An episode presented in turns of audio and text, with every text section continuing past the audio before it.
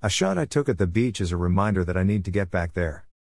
Now that I have both doses of the Pfizer vaccine, I can now move about a little freely with the new CDC guidelines.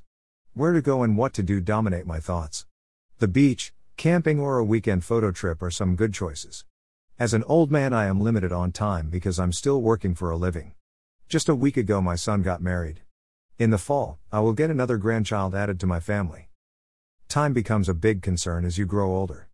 You awake in the morning and feel the old bones and muscles that you overworked the day before and have to arise and start that routine again on this new day. Because of today's economy and necessity to work to pay for your home and family, you try to manage your time to be able to do lots of things. Around the house, you need to take care and repair your home and lawn. I am lucky enough to have a front and backyard. The flowers are, mainly the rose bushes, have survived the freeze we had over this winter. Working on some new ones, I got a blueberry and fig plant to add to my backyard. The peach tree is getting busier and the apple is starting to come alive. Thankfully, the vehicles are running well and getting us around. Businesses are starting to recover and some people are getting back to work. I was able to keep working the job I have because it is in an industry that is considered essential.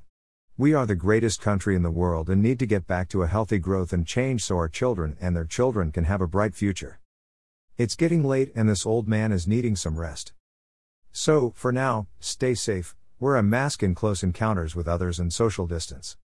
Good night for the old man. Dot. Bill Thomas.